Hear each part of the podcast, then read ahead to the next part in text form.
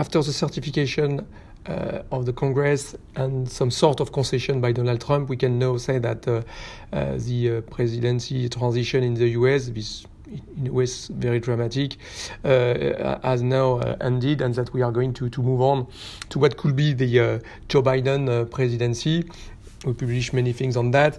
What we can say is that with the Congress, clearly uh, uh, things are going to be much easier for Joe Biden. Uh, last time it happened, it was uh, the first two years of Obama presidency. So now the, the, the, the Congress will make uh, things easier for the Joe Biden presidency. Uh, first thing first, to get his nominee confirmed more quickly by the Senate. Huh? think of his cabinet, but as well in terms of judges, for, instance, it will be much smoother with, with, this majority now.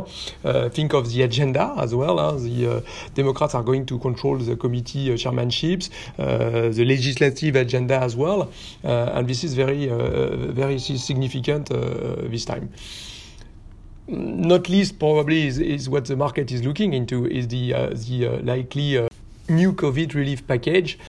Biden said it very clearly. He said the bipartisan COVID 19 relief bill passed in December was just a down payment. So you can expect some more of the same there.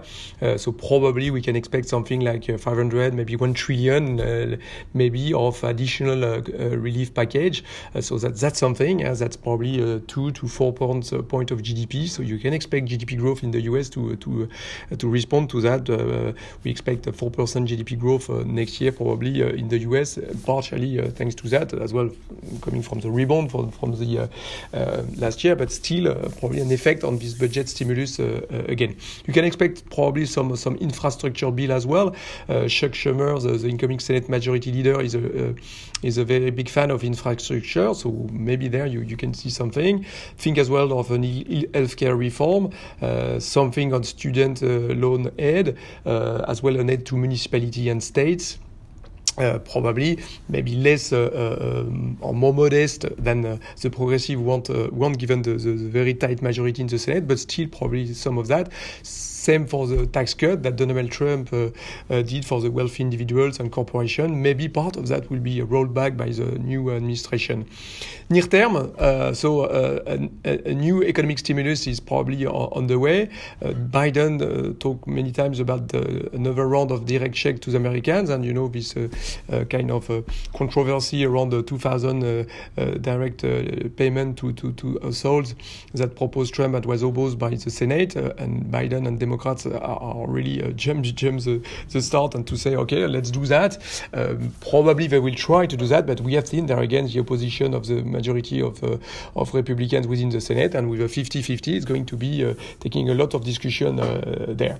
So in the longer run, we can probably expect a little more spending on infrastructure, on clean energy, on education, and probably partially paid by higher taxes and uh, and probably more on the wealthy and, maybe some on corporates.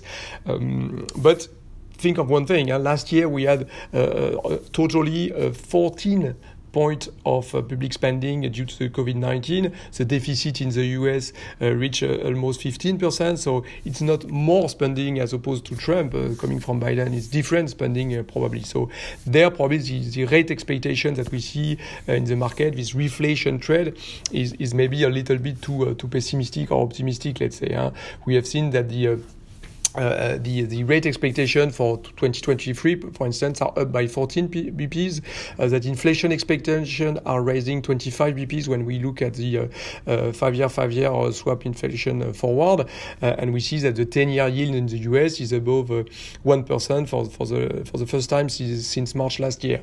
Um, but as well. And You can look into that with a little bit of, uh, of uh, uh, um, reflection that when we have seen the global trend of declining rates for the past decades, it has been going parallelly with a steady rise in debt to GDP. Look at last year, we see negative rates almost everywhere, despite debt to GDP up by 20%. So the, the, the response and the answer goes probably down to central banks liquidity and the net saving ratio at the worldwide, uh, the global level. So uh, as long as we do not have big inflation, as long as central banks remain accommodative, uh, this reflation trade cannot go much much further. Probably uh, maybe 150 for the 10-year yield going uh, end of next year. I don't know something around that. But uh, uh, if you look at the inflation in the in Europe, for instance, it's still at minus minus 0.3 percent.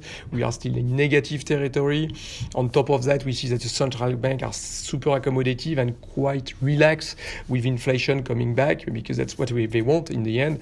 And we see that the Fed has, has adopted the average uh, targeting for inflation. So I don't think the the, uh, the expectation of uh, increase of rates uh, uh, that we see in in, in LIBOR uh, in the in some short-term markets is, is, is not a little bit too too optimistic in, in a way. It's very unlikely, in my view, that Fed will repeat the 2013 tapering mistake and, and taper too early. So do not expect anything from the Fed in the next next next year or probably 2022 either. Nothing before 2023 uh, at, at, the earliest, uh, probably. Uh, in terms of of the market, what does it mean? It's probably that uh, uh, this uh, uh Biden uh, with the Congress means more spending, we say, in infrastructure, in renewable energy, so as opposed to uh, oil companies, as opposed to big tech, everything which is very leveraged. if we have a bit of higher rates, is going to be a little bit less supported. expect more small versus large cap. It's positive for healthcare. It's positive for financial. If we have a little bit of higher rates, it's probably going to weigh down on the dollar. Uh, we have seen that the US dollar has been down 7% uh, uh, last year against a basket of, of currency. this week, this week it touched a low point since since April. So we expect the dollar to keep declining, especially for against the rest of the world not that much against euro, but still we expect the euro to be at 126 at the end of this year. So expect a bit more of the same in this uh, in this regard. So, in a nutshell, I think uh, this uh, Congress story, and now that we know that Biden is going to be at the helm in, in, in, in the, uh, starting the 21st of January, uh, probably expect some different spending, but maybe not that much more spending. Uh, it's a little bit of reflation trade. It's probably more favorable to to some sectors than the others, but the big big picture is still re remaining down to uh, the COVID-19 situation, and this situation is far from over. We see that uh, with the, the dramatic numbers every, everywhere everywhere. Uh, so the first part of this year is going to be difficult. So this reflation trade to back to normality that the market is is playing, uh, uh, beware, this is not over yet it.